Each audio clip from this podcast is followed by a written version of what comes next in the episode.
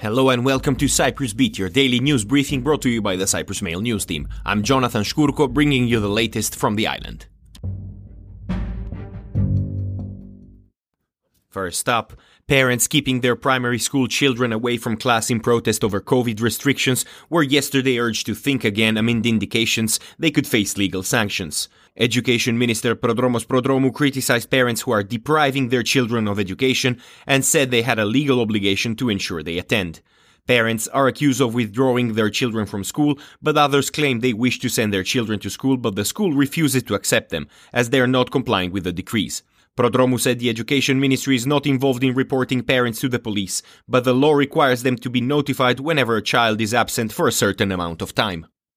In other news, newly appointed UNSG Special Representative Colin Stewart on Tuesday pledged to work towards finding a mutually accepted way forward during his term. He was speaking at a reception hosted by the UN at the Ledra Palace attended by President Nikos Anastasiadis and Turkish Cypriot leader Ersin Tatar. He said the venue, located in the buffer zone, was very symbolic of the cost of the conflict, when we look at what this place must have looked like.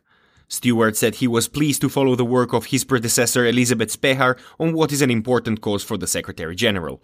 The reception, Stewart added, is a good end of the year occasion to celebrate what we may have achieved in the past year and take comfort in small achievements.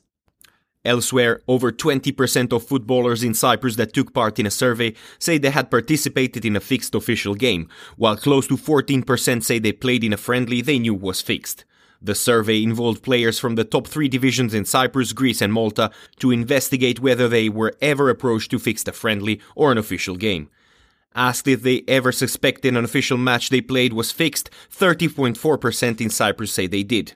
Regarding friendlies, 13.5% of respondents say they had played in a game they knew had been fixed, while 25.3% say they suspected it was.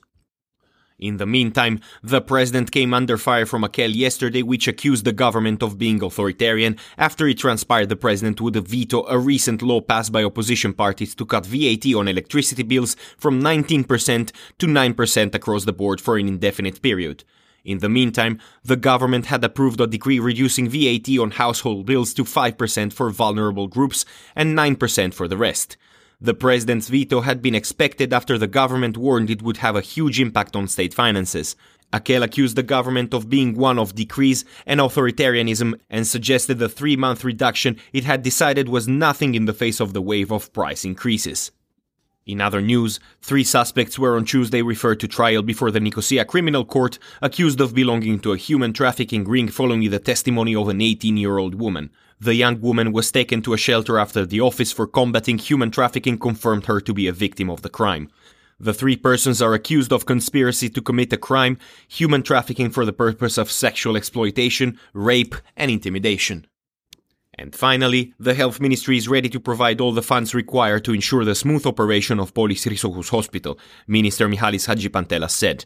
His comments came a fortnight after a pensioner died in a taxi on his way to Paphos Hospital from Polis, as the local hospital did not have an available ambulance to transfer him or an inpatient ward to treat him.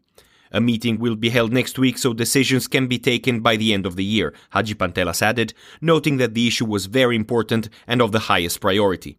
Mayor Yiotis Papachristofi said the minister had promised to announce real solutions by the end of 2021.